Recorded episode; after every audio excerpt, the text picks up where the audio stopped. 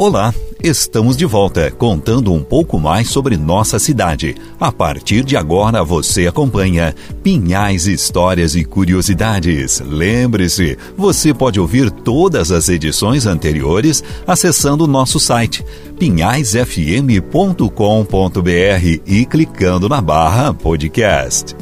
Novo Cotidiano as transformações que ocorreram levaram as relações características desse novo cotidiano. Não ficaram restritas às manifestações culturais, mas atingiram todos os aspectos da organização da sociedade local. Desse modo, o grande adensamento populacional ocorrido em Pinhais impulsionou a organização da iniciativa privada, absorvendo parte da população migrante e dinamizando as atividades econômicas. Essa organização foi acompanhada da instalação de órgãos regulamentadores do poder público. O povoado foi elevado à categoria de distrito em 1964.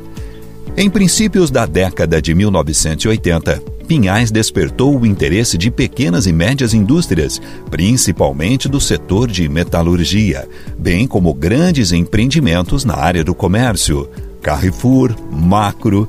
A instalação desse tipo de investimento foi fruto de direcionamento de incentivos públicos para as atividades econômicas não poluentes. Assunto este para a próxima edição.